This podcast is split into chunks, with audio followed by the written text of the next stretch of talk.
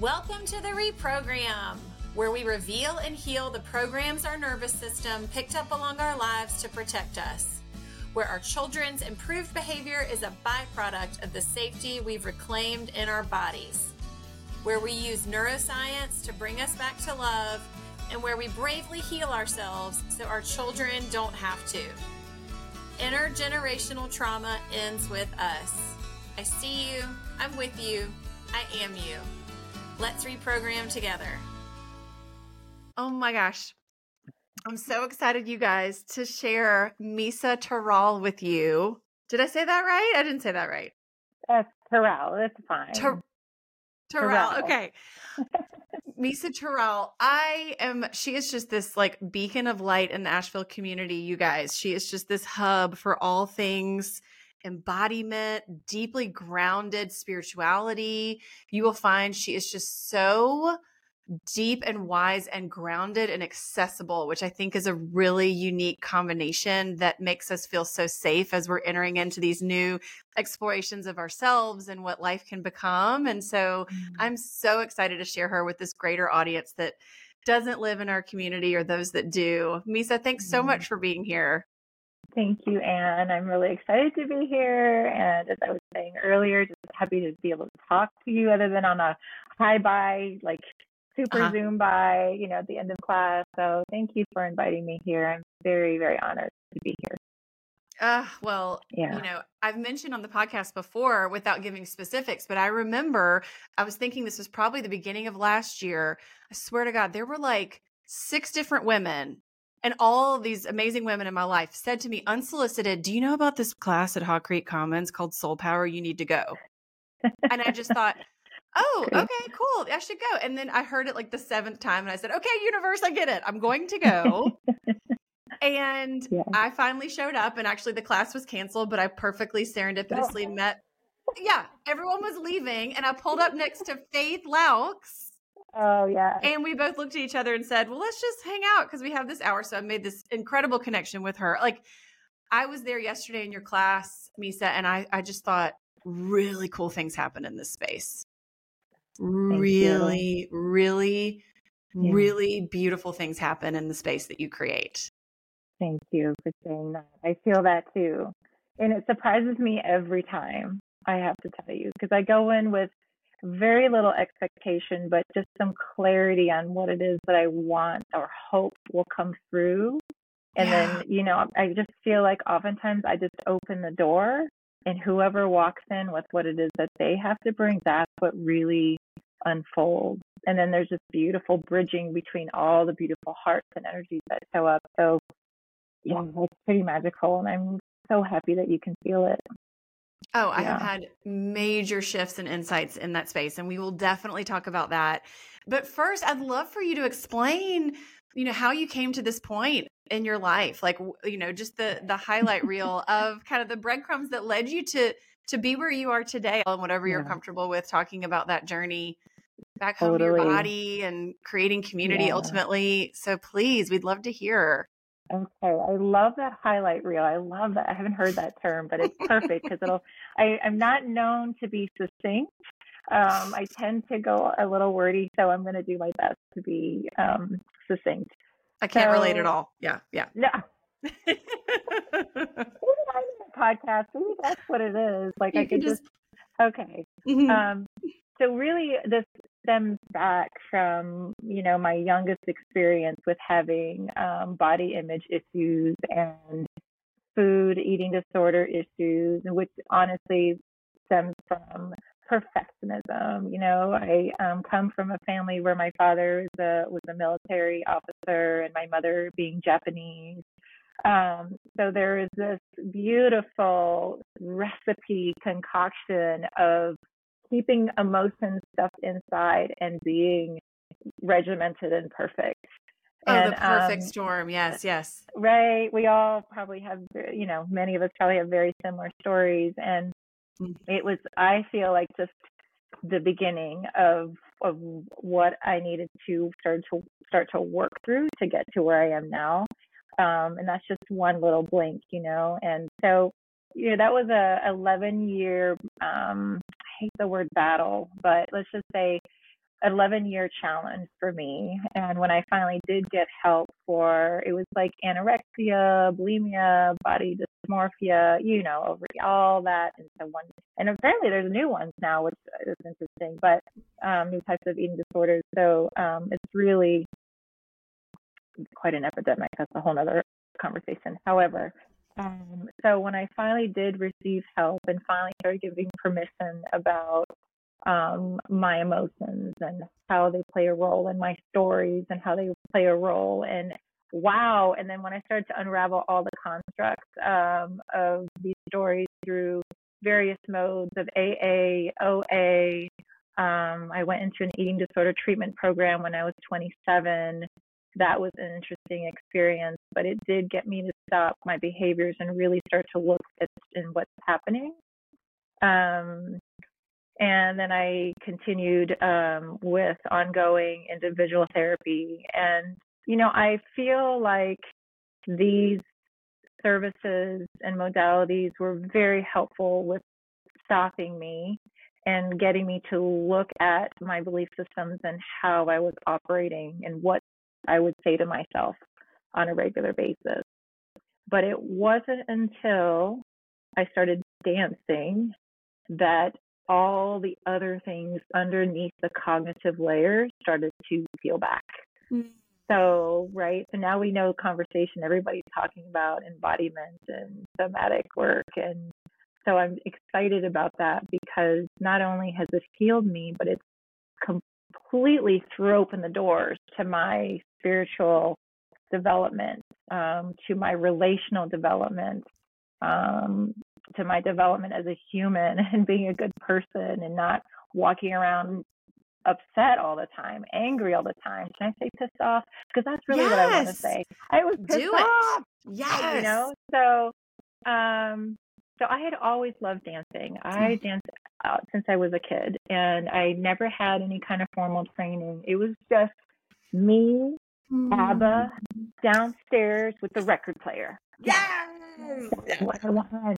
So was like my inspiration. And first I wanted to sing, right? And then I realized I can't hit any high notes. I'm like, all right, I'll just dance. and so that's where the dancing started. I was like six or seven.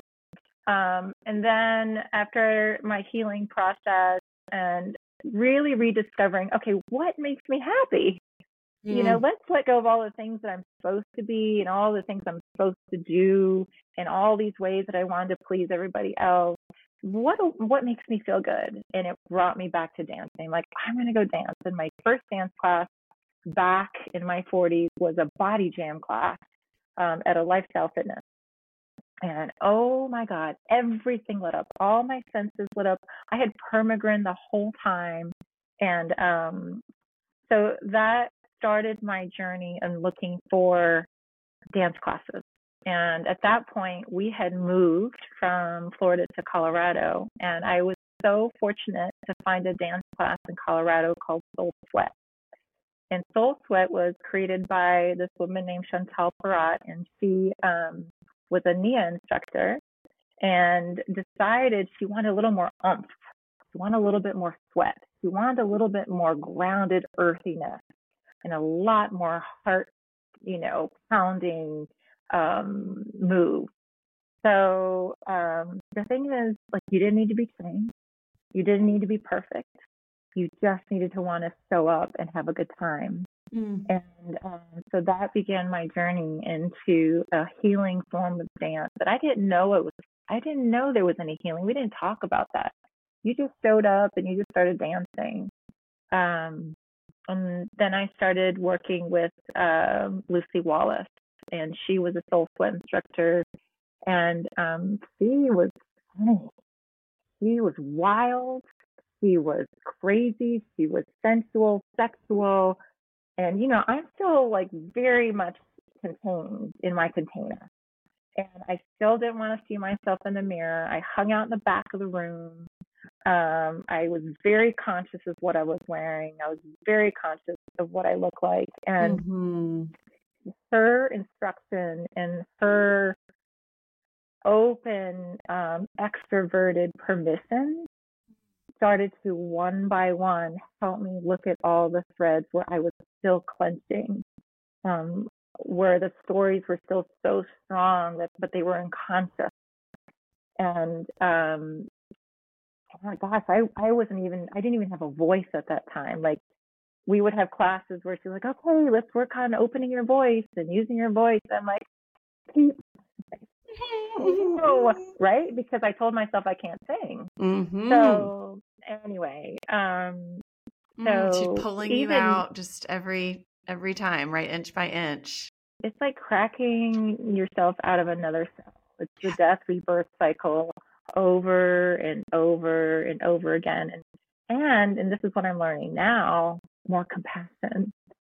All the ways we didn't know, all the ways we still forget, mm. all the ways we still get it imperfect. And um yeah.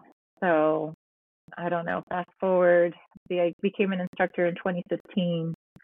So fast forward um what, nine years nine years later. Yeah.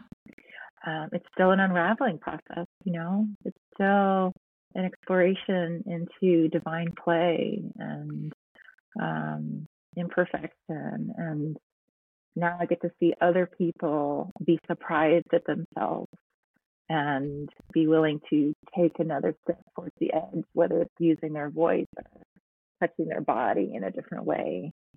So, oh God, it's so worth it. It's so worth it. It's so worth the exploration and the courage to get it wrong.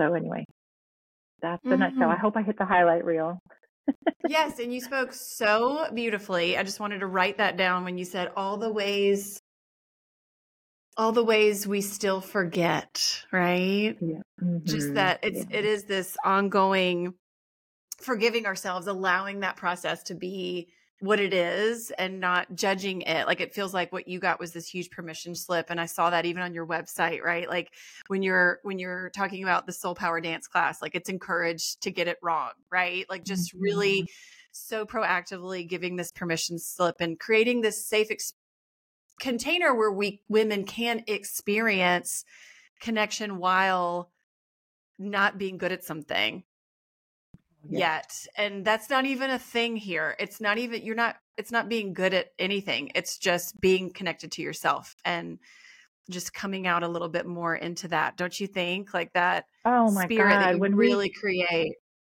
mm-hmm. thank you for saying that i love that so much because it's so much about our own walls and boundaries mm-hmm. and the the act of permission when we drop the idea of of making it look right or you know like fear of being judged or whatever story we might be carrying that opens up a portal for us to move emotion yes. with our body.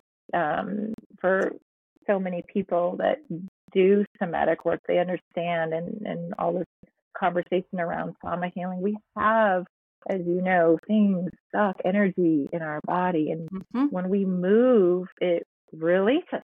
Mm-hmm. And I'll have people come up to me at the end of class, you know, tears, and they they have no idea what just happened. And I said, it's okay. You don't need to know. You know, your body is so intuitive. It's so intelligent. It knows how to take care of you. Um, if we can just get our mind out of the way. And yes, exactly. The, exactly. I mean that this work is so critical to what I think we need as a collective species. And so I'm also thinking about the parent child relationship, right? And how mm-hmm. we didn't understand or we lost the understanding because I know we used to do this in ancient times. We used to move emotion through our bodies. You know, all that hip mm-hmm. tribal work is like trauma stored in the hips. There's all this information about how we used to move emotion through our bodies somatically. And then it became for various reasons. We don't have to go into it, though. Our brain does want to get on board to some degree of this is evidence based how much the issues in the tissues, the body keeps the score, and how as children, historically, our generation and those beyond did not have what we required, which was safe accompaniment to metabolize and move emotion through. And so we have so much still unintegrated that needs presence and release and safety to release. And I agree, Misa. I've that was me yesterday. I cried yesterday. I, mean, I like people. It was so incredible the way that emotion needs to move through the body and and how we have so much unintegrated emotion that we can move now with our own safe presence right and how i want Absolutely. women especially everyone to know everyone to know but i want i want us to understand how we provide that companionship now and music and movement and symbolically completing the stress response and feeling powerful and grounded mm-hmm. and soft and all these ways that we understand now when we move our body in certain positions we are sending input to our system that we are powerful we are safe right we are mm-hmm. we are beautiful we are protected we are we're yeah. completing like the fight right like the the yeah. shadow work of the anger that we can talk about that yeah. i definitely want to talk oh, about here too so. the shadow the integration um yeah and and it doesn't have to make sense to the brain either right like really no. understanding that now that the brain wants to stop it the brain wants to understand it and for us just to let our body do its thing get out of the way and say that felt incredible and that's all my brain needs to know Absolutely. Thank you for saying all of that. And I loved how you brought in the conversation, you know, as a parent and um, how giving permission to children to allow them to feel things, mm. you know, um, and how the physical nature is so important, um, no matter what age, no matter exactly. what age, you know. So, um, and then yeah, we can what what I've discovered just through my own personal experience as a student is that, oh my God, I can actually work through my anger. I can work through my insecurity, my unworthiness feelings, mm. my, mm. you know, need to be a certain way. And um, when I first started dancing, I did all the moves perfect. Because, yeah, you were watching that teacher. Yeah. Right. Mm-hmm, oh mm-hmm, my mm-hmm, God. I want to mm-hmm. get it right because it mm-hmm. fed me in a certain way. Mm-hmm. And then after I did that, then I started to wonder like, oh, like what if I change things up and give myself the permission to be in control of my own body? Mm. That's a whole another layer. Oh, so I don't have to do it like her or whatever, them. I can do it like me. And that's a whole nother layer of permission. And then you kind of move on to this progression, which now I'm doing with channel and flow.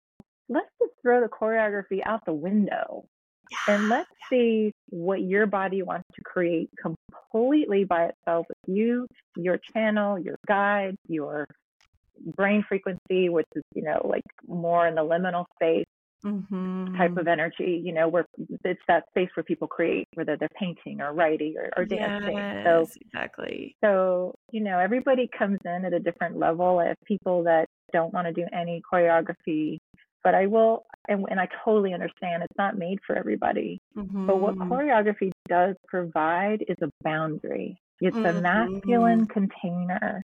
So for me, when I started, if I'm doing a choreography where I'm punching, woo, I can get out some anger that way. I can mm-hmm. get out mm-hmm. some deep emotion that way. Um, and I may not do that anywhere else. Choreography gives me the permission to mm-hmm. be angry, to mm-hmm. own my boundaries, to own my resistance, even hate, even yes. like um, you know, whatever it is that you want to feel or need to Preferences, feel. opinions, dislike. Like we get to have all of those you. things. Yeah.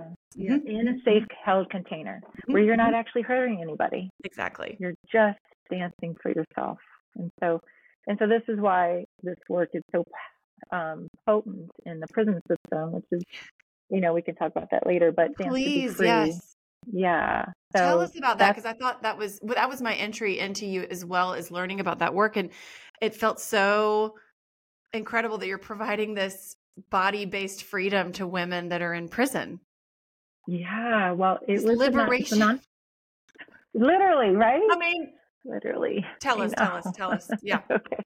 Um, so Lucy Wallace, who I mentioned earlier, mm-hmm. she is the one that founded the nonprofit. When a student came to her um, randomly after one of her classes saying, "You should take this to women in prison," and it just clicked with her.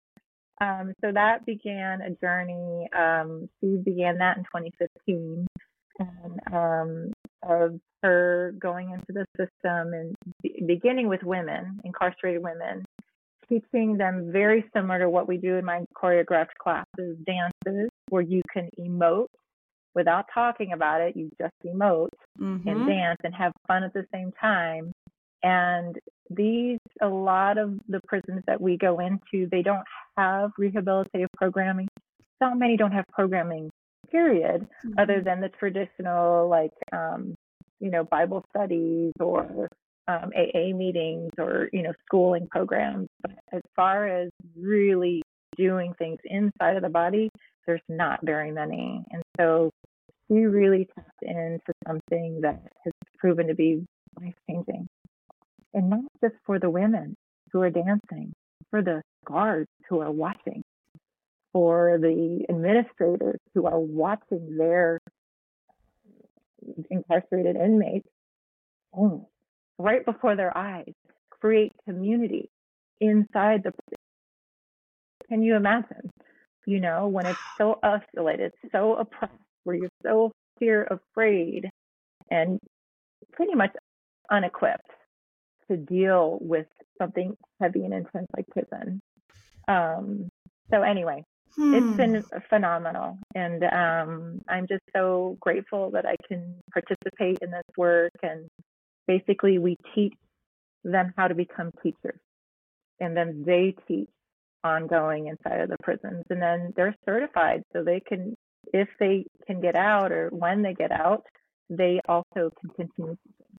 Oh my goodness. Wow. Mm-hmm. And you know, I was I was doing a little my nerd nerdy research before our call and and I don't know if you've heard of the the psychology phenomenon collective joy.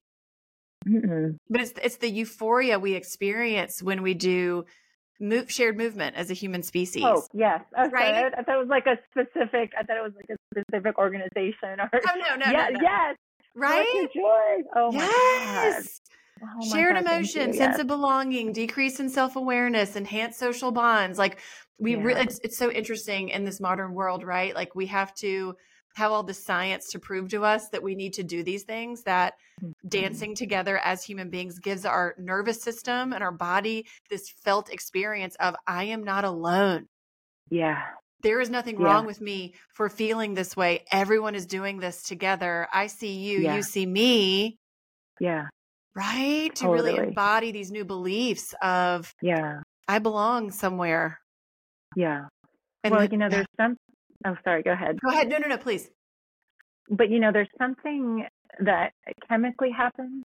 Um, mm-hmm. There's something that emotively happens and there's something that happens energetically and frequency wise, you know. And if anybody out there has done any kind of work with Dr. Joe or Bruce Lipton, and you're aware of what changes in a group when all of us are vibrating at a higher level of joy, gratitude, love, enthusiasm, excitement, then you have a whole room of a healing frequency. That's the mm. collective joy that I think you're talking about. Mm-hmm. And it's actually, it's actually it's so real. And it stays with you. It stays with you for a little while longer. And it's why we keep coming back for more. You know. Oh, oh yes. I mean, yeah.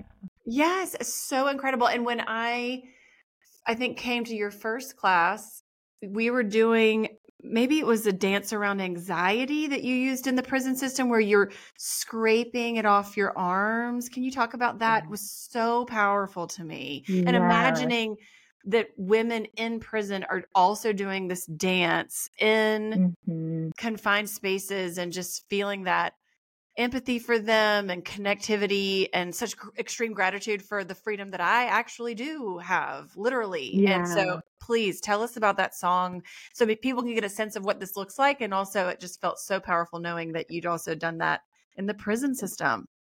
Yes. Well, that particular song that you're talking about is called Control, and that was mm-hmm. choreographed mm-hmm. by Lucy. And there was a time where we were actually choreographing dances with the women inside of prison. And we did that for many, many years. And so, and Lucy is brilliant in the way, and she taught me, um, I just love what she taught me about using cathartic choreography, using this felt sense um, where you are in control to help express what it is that you're feeling inside. So, this song, we're actually taking our hands and we're using uh, this is my word, for technical word, proprioception. Mm-hmm. Um, by deeply pressing into the skin, and you're literally then you're metaphorically talking about what it is you're letting go of, or what it is mm-hmm. that you're calming and soothing, and it's all individual, however you want to describe it, right? Um, that's so much of it is owning, owning your movements, owning your feelings.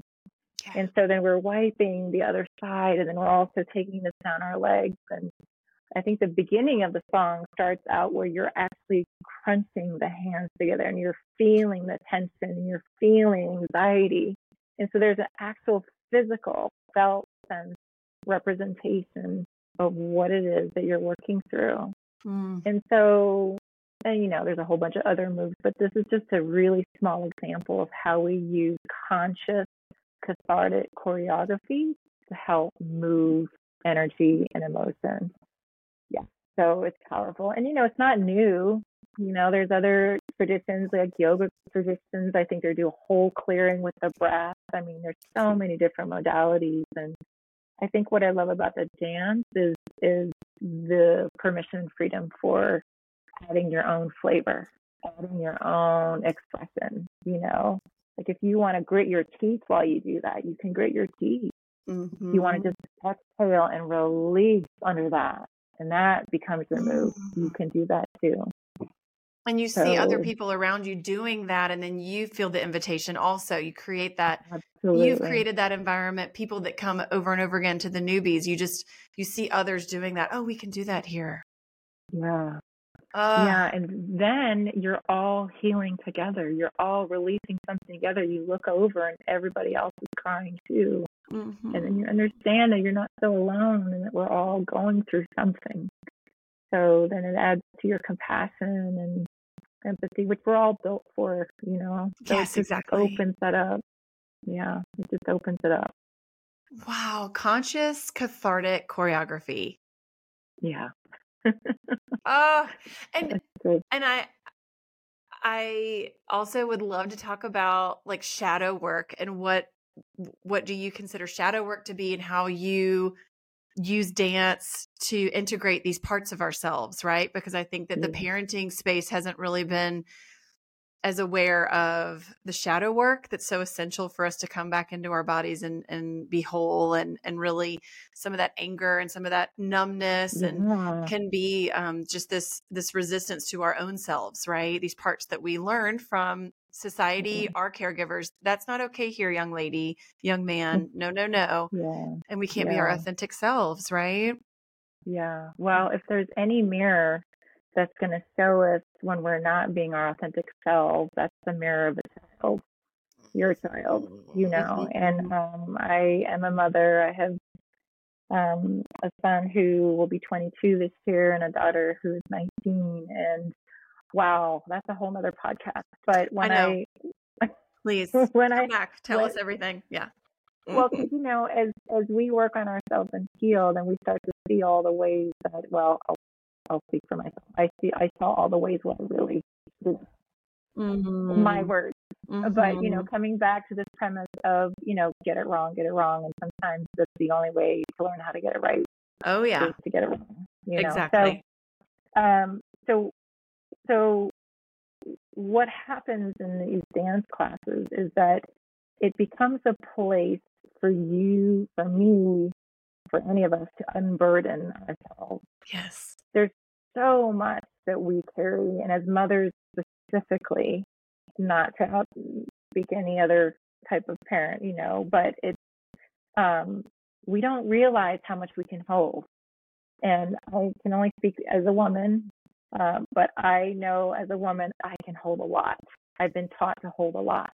And you don't realize until you have a space that you can drop it all and um, release it all that um, wow it, it then it gives me the courage to see oh wow i was a real bitch oh my god i was such an asshole to my kid or to my mm-hmm. husband and so so the shadow work that we do is addressing what's underneath all of that right which is mostly fear of not getting it right but i mean i'm actually getting ahead of myself with what's usually right underneath that is anger. Yeah. Right. Um, and then underneath, then we have fear, and then of course there's the grief. But um, when we allow ourselves to do shadow work in the class, and usually begins with feeling the tear and noticing that as you're moving, all of a sudden you're feeling freedom. And we forget what freedom feels like when we've been going day to day, working with kids, driving from one thing to another. It just becomes our own personal prison. And when we can dance and feel freedom, then we we feel a part of ourselves again, our true self, our our um, our authentic self. And so when we start to have permission to feel those things again, then we start to have courage to look at the things that are harder about ourselves. Parts where I fly off the handle and get angry in a, in a second. And what is that about? Um, and so we talk about these things in dance. We talk about self care.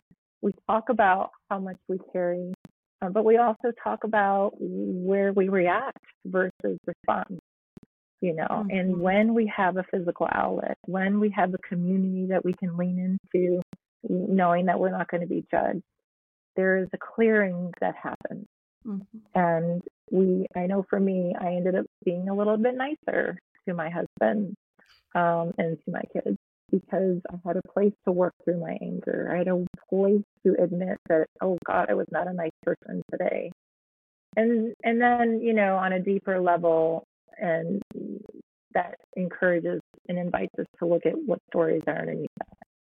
If we're not doing enough self care, where can we add more self care? You know, and I, um, yeah, I, I love it. And I, when you say self care, I really want to like rebrand that word about like caring about ourselves. Yeah. Right. Like really caring how we're doing.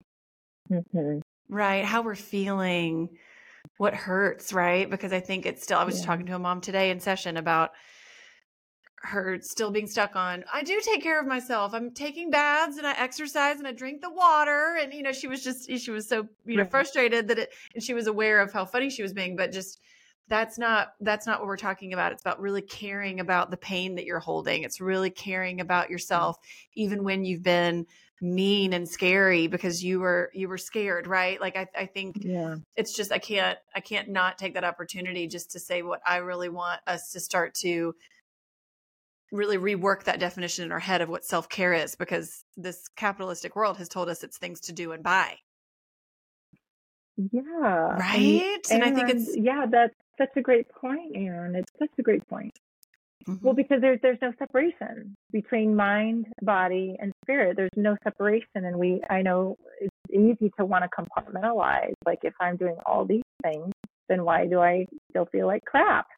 You know, and there's exactly. it's all interwoven. You can't separate it. If you still feel like crap, then there's something not being addressed. You know, there's something not being said, and you know, one of the biggest things that I see, especially um, as moms and women and men too. They're not excluded or, and you know, this goes for everybody. I know. Most yes. people don't receive well. Period. Most people don't receive well. Mm. And and receiving well begins with the self. Waiting for somebody to help us receive is a terrible way to receive. Mm. The way to receive for me that I have found is I have to prioritize myself, my mental health, my physical health, my emotional health. I can't wait for anybody to see me. I have to see myself. You see you, exactly. Yes. yes. Is that one of your faces? I love that. Well, I just came out, but yeah, you oh. see you. I mean, literally. So yesterday, if I, I, don't want to cut off your train of thought, but in the channel yeah. and flow class, you saw me run over to grab a pen and find a yeah. piece of paper to write, you know, downloads down because I kept getting these just like these statements awesome. in my running through my head. Otherwise, it was very clear, and then I would get these statements, and I got one that just said, "I'm sorry, I can't care how you feel about my healing." Over prioritizing others, believing them over myself was how this happened. To get Amazing. free, I have to choose me. Yes. I love it. Like That's I can't it. Oh care. Oh I can't care how you feel about it. I, I can't do that That's anymore. Right. I can't. That's right. That's There's right. no way I can care and and get free and and heal. Yeah. That's so cool. And what do we taught from like from this big is Mhm, that mhm. don't be selfish. Put Mhm. others before you. You got to be nice. You got to worry about what other people, you know. And like, oh God, we were set up for failure. Yeah, So, right. so you know. and we were but- told our and i think i think part of that having difficulty receiving is you know we were told our needs weren't real we were told we were Yeah. wrong for feeling a certain way we were essentially gaslit a lot Yeah. and Yeah. Overpowered when we needed support and so we've just been doing to ourselves what was done to us for so long Yeah, yeah. And here's the other thing I want to I want to I want to mention about that. yeah Everything that is thrown, I'll speak for myself. Everything that has been thrown my way has been a launching pad for a deeper relationship with myself, a more authentic relationship with myself. yes And so there is no victimization here for me. Um, because the moment I fall into that, I feel like I'm pedaling backwards because I have to own taking care of me and um, and use my voice and use my words to be very clear about what I mean. And at the same time, it also means being able to hear others doing the same. Mhm. It is a reciprocity action. If I hold that truth for myself, I need to allow others to hold that for them too, for themselves. You know, so such um this duality thing that we're doing, this polarity thing, and is really fascinating. It's um it's often our best teacher.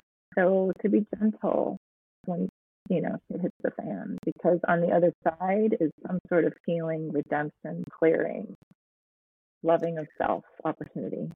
Oh, yes, this is here for me. Okay, this is here for me.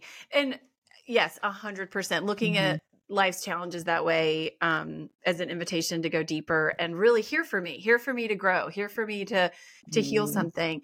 Please tell us what you mean by duality and polarity. Oh. Exactly. It's it's the um it's the surf and the wave. It's knowing that this idea that we're gonna move like this and this and this and this is just a little bit of an illusion. It's actually a big fat illusion.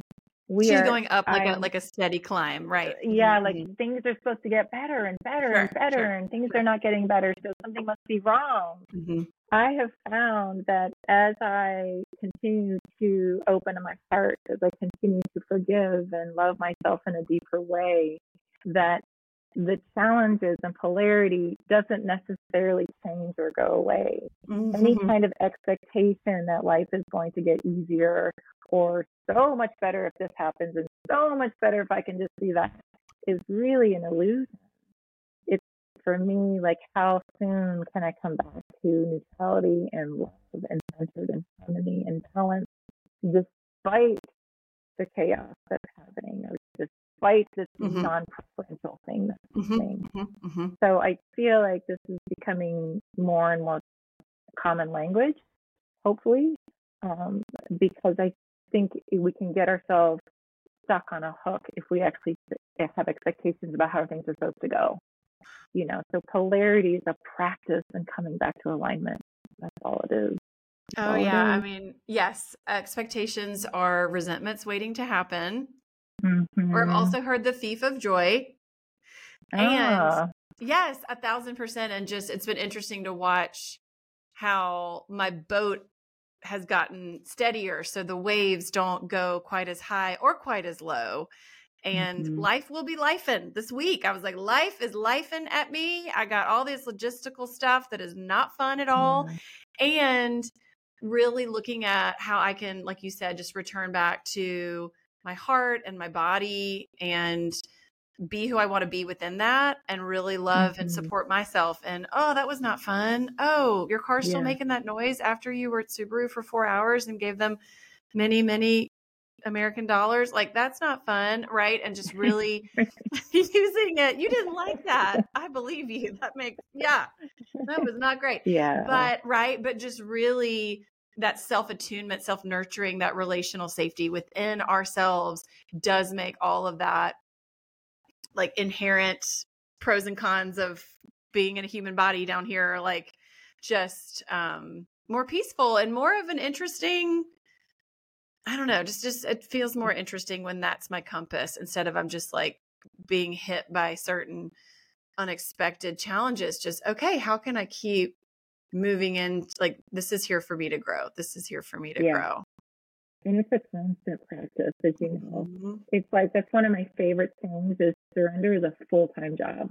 Mm-hmm, a mm-hmm, full time mm-hmm, job. Every single day mm-hmm. there's something we can surrender and it doesn't mean we're not gonna piss off. That's why we dance because then we go dance it out, you know, get it out of our body, understand like, okay, can we move to a higher perspective and know that everything is going to be okay?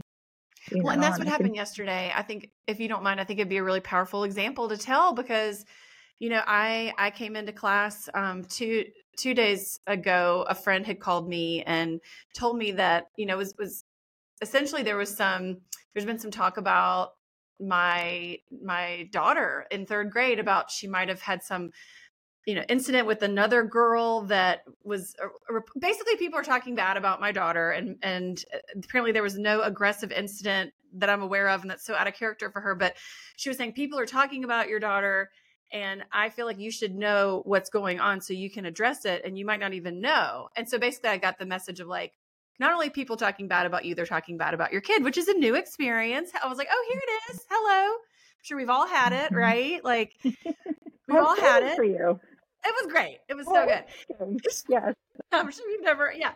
And and I told my friend, I said, I really appreciate you doing this. And also I hate it. And when I got off the phone, I just knew like I cannot trust my brain and my body right now because I have some very deep people pleasing programs and the social shame I'm feeling right now is not fun and it makes me want to be immediately just defensive and mm-hmm. escape this experience and I did do some spiritual practices that feel really nourishing to me and in the moment and then I had a really I was able to access that higher perspective and had a good talk with my daughter. I still think I don't have any evidence that this is even justified. It's very strange, but I felt myself that night. It was Monday night still kind of withholding connection and not feeling the love I I do really feel for her in that moment. I think because I really got this message. Oh, we got we got to get you little Ann, we got to get you to hustle a little bit for our approval. You're not going to do good things just because they're good. So,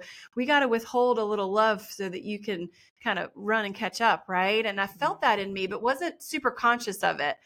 And then I came to your class and I was dancing in the corner and just looked up at the stained glass and just started weeping about how much I really do love my daughter.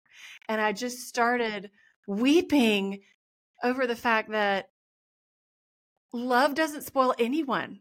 And my body has this tragic experience of I can't give it all to her because that'll that'll ruin her. That'll that'll give her too much. And and I felt my grandmother also there, just cupping my face in her hands. And her literal last name was Love. And she and I hear this from the women I work with so much that the grandmother or the grandfather really gave them a felt relational sense of being cherished and seen for who they were because they didn't have the job of molding them and changing yeah. them right and so i felt her and i just felt something really shift in my body of just this new new release and this new belief of love doesn't spoil anyone and I love this girl so oh freaking goodness. much and my capacity to love myself and all of my glory and faults and shadow and mistake making.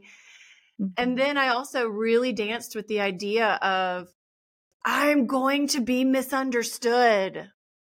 I, I, was mm-hmm. just I kept saying that in my head and getting bigger and moving my body. And I, at one point, I just took up every like inch of the room and went up the ramp and just wanted nice. to intentionally just just cover my body over everywhere and say i'm still going to show up i'm going to be misunderstood mm-hmm. i'm going to make mistakes i'm going to trigger people i'm going to fail in real time. Learning equals failing. Me and my daughter will both be doing that. And this is going to happen. And I'm still so lovable and safe. And I'm going to still be big and show up. Oh, thank you. That is the ballad of unconditional love. I love it. Thank oh. you. That is what you just described is like a ballad of unconditional love.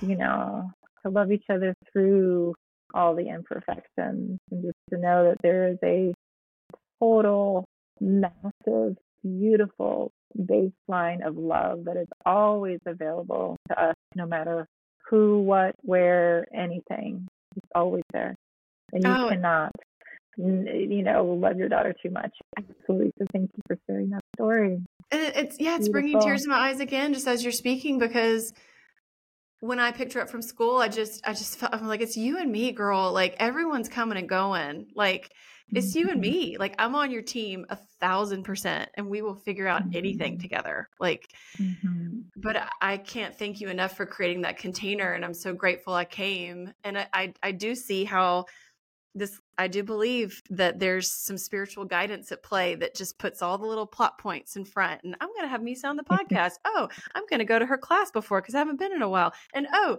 this really fun phone call is going to come in two days before, exactly when I need it. Right? oh my god, I know. I we make the joke all the time. I I do that with friends where we just can't make this up. No, just the alignments of things and how things get placed, especially when our heart is open and especially when we're ready to receive it and, and change and transmute things, things drop in. As long as we're paying attention, things drop in. And there's that's the other part about utilizing your body or music or movement or whatever it is that, you know, that floats your boat is getting our energy to a place where we can actually hear the guidance, feel the guidance, receive it. Yeah. Because most of the time we're managing and controlling and wanting to fix things Mm-hmm. But there's something to be said about the passivity of just allowing the answers to come to you. You know? And they really so, do come when you're connected to your body. Yeah.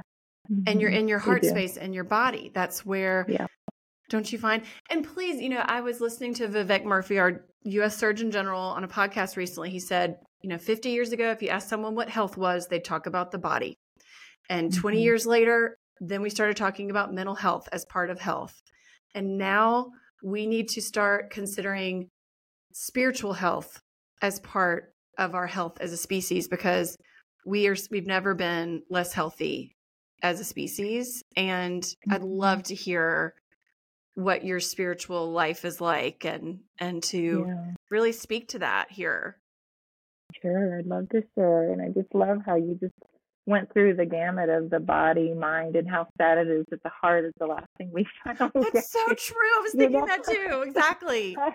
like, so, uh. but when it's the basis of all things, yeah. So, oh my gosh, um, you know, I've always been a spiritual seeker. I think ever since I um, can remember, and um, it took me a while to understand what that actually even meant. You know, it was this weird search for something that I couldn't quite grasp or understand because it was not available in the physical reality, which is where I was looking for, yes. or churches or you know whoever wherever.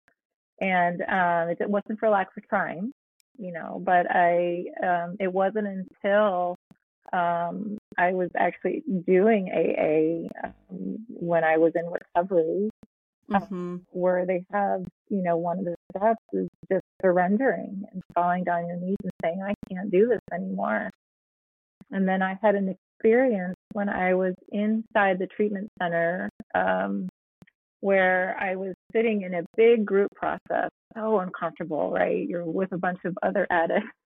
And um, you're in this group process and it's you know it's a week long intensive so you're constantly processing and i'm just exhausted and we decided to put in a tv movie do you remember those made for tv movies yes. do you remember VH, remember v- oh, vhs's yeah. Yeah, uh, you yeah, might yeah. be too young for that but nope. so she puts in pops in a tape and and some movie made for tv movie about addiction and she's fast forwarding through the commercials and my dad had died about six months earlier, and um, and there was a lot there for me to work through in my relationship with my father. And um, he made one commercial. He was a business owner. He made one commercial that would air like at two o'clock in the morning, you know. And so I'm sitting there in my circle with all these people that I barely knew, and um, she's fast forwarding. She lifts her thumb up of the fast forward button, and then on flashes, you know what I'm going to say, my father's and it was only there for a second because she hits fast forward again when she realizes she hasn't gotten through the commercial. That was my first real confirmation about what is actually happening here, you know? Um, I bawled, and what came through for me was that I was exactly where I needed to be. Aww. Exactly, and all my pain and all my suffering, I was exactly where I needed to be. And so that um, rekindled my my devotion to this thing called spirit, which at that time I still had no idea what that meant. Mm-hmm. You know, so that just launched into um, looking for specific teachers and specific people or players and And then as I evolved in my dance, um, I started working with a woman online who was um, Choctaw, part Choctaw, and in, her bloodline. And I started to embrace the earth based um, spirituality because it made so much sense to me. Mm-hmm. You know, honoring the trees and the earth and the mother and the water. You can feel it when you go outside. That is undeniable. Yeah. You can't see it, but you can feel it. And um, so that's where I began really my journey is um, through studying Native American spirituality. And I've been very fortunate to meet people. I've people have been placed in my path, of course, um, because I've asked and with an open heart, and um, so that has led me through a, a myriad of connections with groups and people, and ultimately earth-based practices, rituals honoring the seasons, knowing that the equinox and solstice are very important to me and those transitions and um, meditation has become deeply important to me. And Dr. Joe Dispenza was huge in helping me because for years I was like, I can't meditate. Mm-hmm, I'm mm-hmm. busy. I yeah. can't sit still for too long. And he, uh, his teachings and books and um, programs really changed that for me. And now um, I can't. If if I don't meditate, you, I know it. I know it. Yes. So, um, so, and I brought as much of this as possible into my classes, just mm-hmm. about honoring the way um, the elements show up, and so that's why I do workshops around the elements, and um, and um, this has also come through in in different dance forms too. Like the elements are nothing new, but as far as to embody it and then to relate it to what you see and feel outside has really been grounding and profoundly like eye opening, like anger. Okay, let's take anger. Please. Anger is all about metal. It's mm-hmm. metal mm. energy. And people love metal energy in my classes because it's hard hitting, it's empowering, it's constructive. And um, by the end of a metal song, which is usually hip hop, um, you can't breathe. And because you're, it's all contracted. And that is completely connected to anger and how we hold our breath and how we feel contracted. So working with metal energy um, as a spiritual dance practice allows you to work with your anger, notice your breath, choose to breathe in the middle of a very hard hitting metal hip hop song, you know, and notice how your breath helps you. Oh my God, I feel so much better when I exhale. Right, so right. There's right. a connection. Yeah. To the exhale. Mm-hmm. And so then you carry that out into your real world experiences. And, you know, like I said, there's so many different practices teach us but, um, you know, we can keep bringing it back to our contemplative practice of how all this relates to, to taking care of ourselves, our nervous system, how to understand that we're part of something bigger, that there's always something bigger at work here that we actually only get to know a smidge about mm-hmm. one perspective. Mm-hmm. That's mm-hmm. all we get is mm-hmm. one. Mm-hmm. But there's eight and a half billion others that we can learn about to help us expand our view. So, you know, there's just there's a lot to mine there, but I yeah.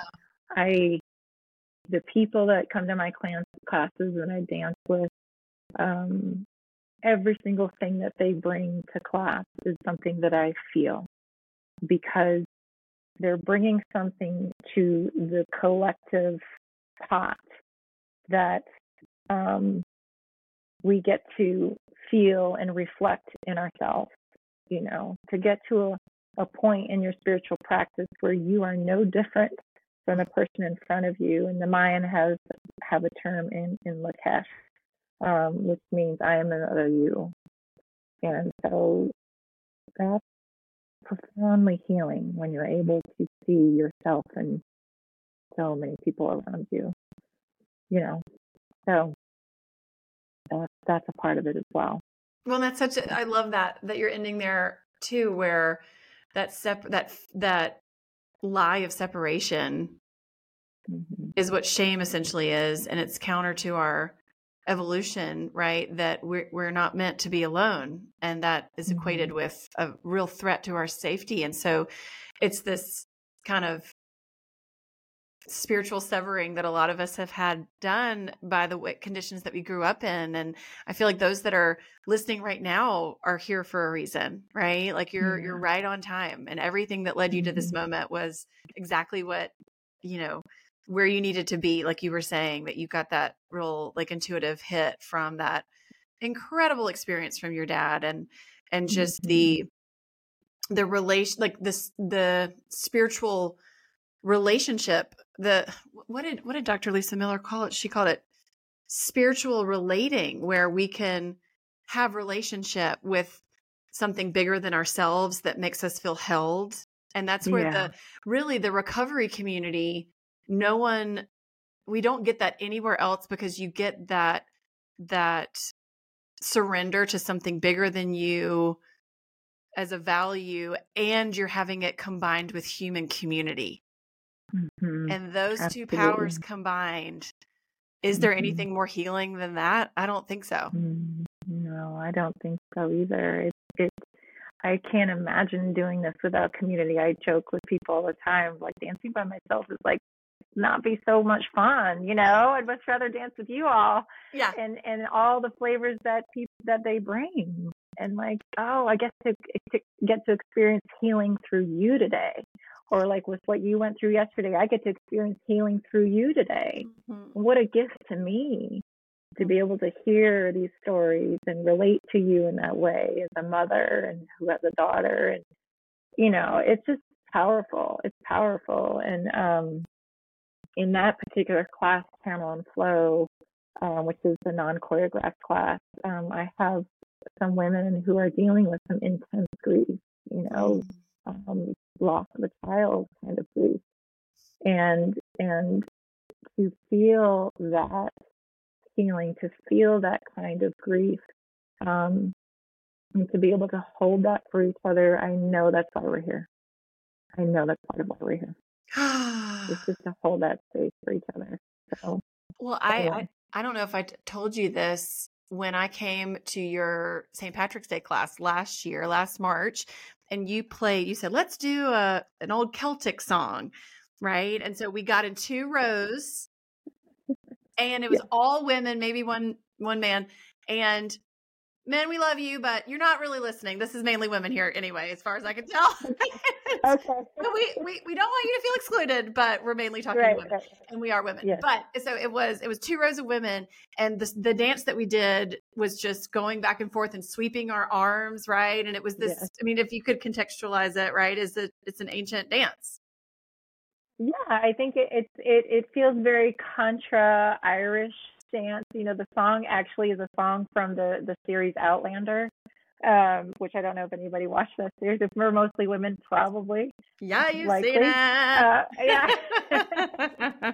so you know, and and what I what I love about the group dancing experience and is that when we interact with each other, so we're not in our tiny little silos doing our own choreography and our and you know following Misa. Exactly. But we're actually connecting with each other through dance as a unit, and there are studies that prove that synchronous movement and yep. seeing each other in synchronous movement elevates emotion, right? So in connection. And I feel it. I know. I didn't do it because I read it somewhere. I I exactly. feel it. Yep. You know? So and then we're all laughing and having a great time. And well, and people started we were we were doing the dance, sweeping our bodies back and forth and synchronized movement, and then someone started going, you and and making these noises. I started to cry and Misa, I got, oh. I just heard this voice in my head say, You have done this before. You have Whoa. moved trauma and pain with other women, loss of children, loss of partners, right? Like real devastating trauma this way. Yeah.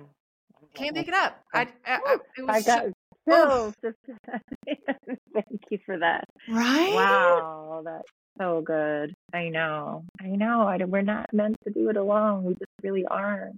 You know? And we used so, to not. You know, we didn't before. Mm-hmm. We lived in tribal communities, and we we intuitively True. really knew how to move emotion together. And and I mm-hmm. love. Um, I mean, my heart breaks for those those mamas, and and I'm so I know what a powerful container you provide. And I know that you've also been trained as a death doula and we're wrapping up yeah. on an hour. I got to stop myself from asking questions, talking to you. But, but I, I, I think that a lot of this, our generation of parents and the women that are listening right now, we are cycle breakers, right? Like we have, we have to grieve a huge part of us reclaiming ourselves and our peace and our power and our empathy and our connection and our play and our presence and our creativity is through grieving the unaccompanied pain and what was lost from the way we were treated. And so, if you just have any advice or wisdom to provide, because it's not it's not attractive, but it's essential, right? To grieve. Mm-hmm. Oh my goodness. Grieve well, is such a portal. Well, the thing is, like, we are all already grieving. It's inescapable. Um, it, I don't. It, I don't care who you are. I can guarantee there's something that you are grieving, and and it doesn't feel good. So it's natural to want to stuff it down in various ways, not talk about it, and then something happens inevitably in community where you know somebody has a loss, mm-hmm. and then you're forced to deal with it. And um, and we all do that in our own individual ways. But the truth is, here's the bottom line about grief the grief on the other side of it is a powerful container of love. You cannot grieve if you have not loved. Mm. And so when we allow ourselves to hold grief, we're not going to get rid of it. I'm just going to say it right now. It's not going anywhere. So we might as well learn how to hold it so that we can increase our capacity to love because that is the only way we're going to get through that grief. In doing it in community where you have others that can hold it with you, it creates connection, it creates a deepening of your own capacity um, to feel, to exist, to have joy, um, because then suddenly the gratitude starts to come in because you realize like what you do have right now in this moment is so worthy of every single breath. And so there are opportunities for people that have a hard time knowing how to grieve. There are opportunities out there to learn how to do it mm-hmm. to feel safe and how to do it. You don't have to do it alone. Mm-hmm. You can read a book if you'd like, but there's also people out there that are just like you wanting to learn how to do the same thing. And so that's why I took the death doula. I, I wanted to go head on about what scared me most. Oh wow. death and grief. Yeah. Mm-hmm. Yeah.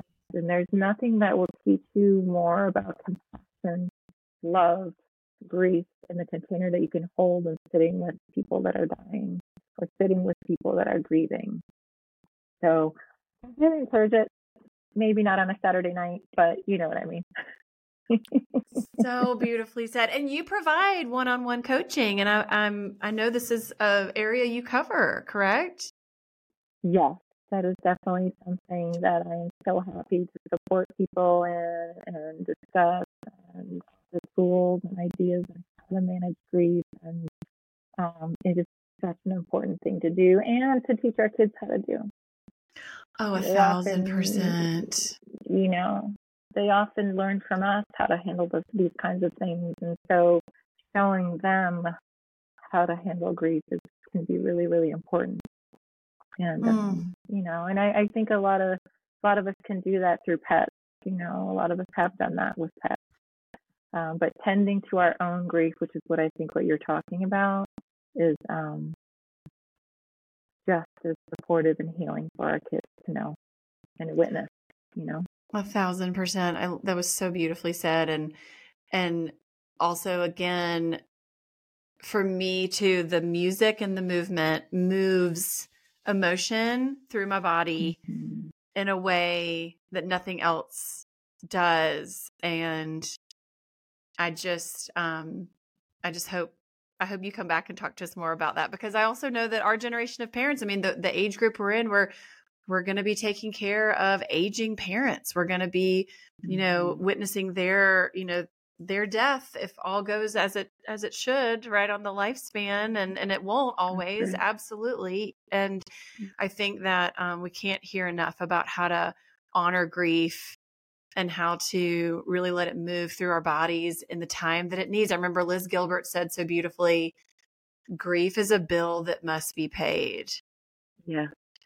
And it will yeah. shapeshift when we avoid it and turn into all kinds of other harder things, really, that cause more damage to others. And so, um, really, and, and of course, the more I've allowed myself to grieve and to feel, the more I've been able to mean it when I say to my child, you feel this as long as you need to. Of course, you're sad. Mm. I'll be with you as long as you need.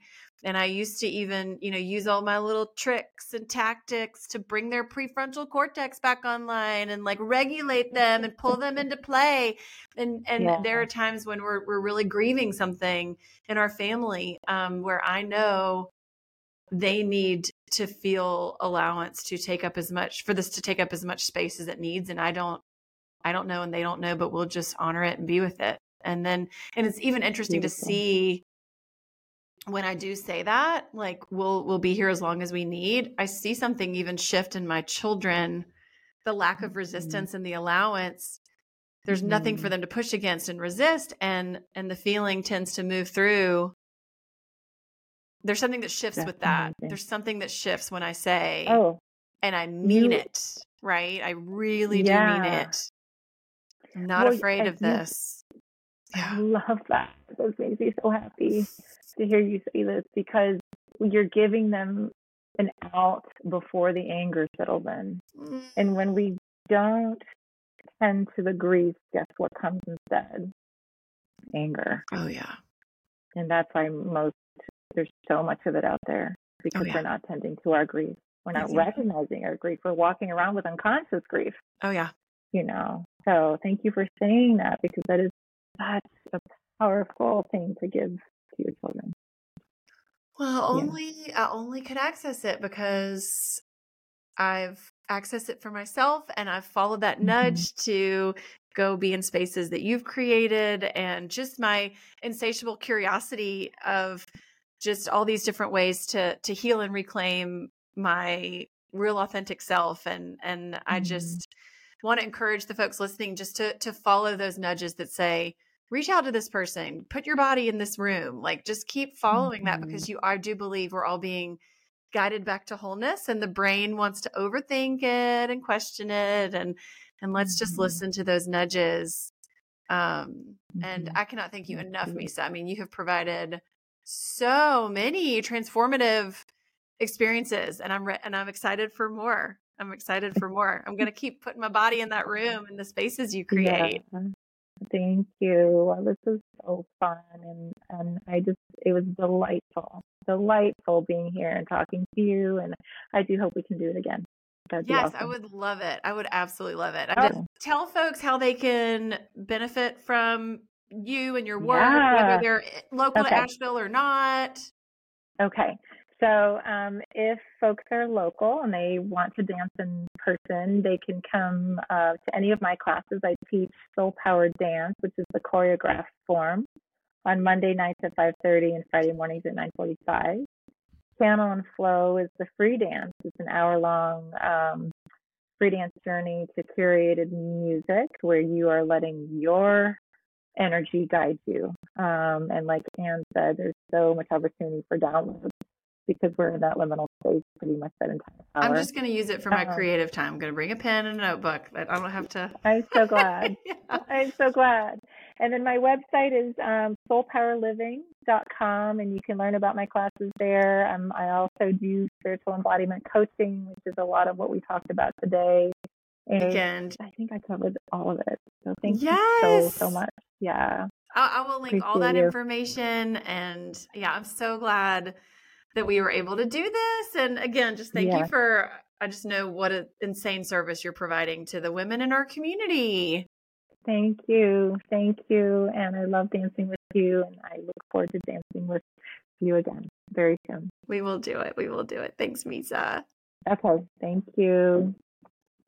Thank y'all so much for being here and spending your precious time and energy and brain space on this world that I'm creating. And please, if this feels resonant with you and you think of people that you want to share this with, I want this to be spread far and wide. It's not about me, it's about the work and the ideas and how much we need to elevate our environment and have as many of our friends and family and as many parents and people waking up to themselves, their own power, and how good life can get. Love you guys.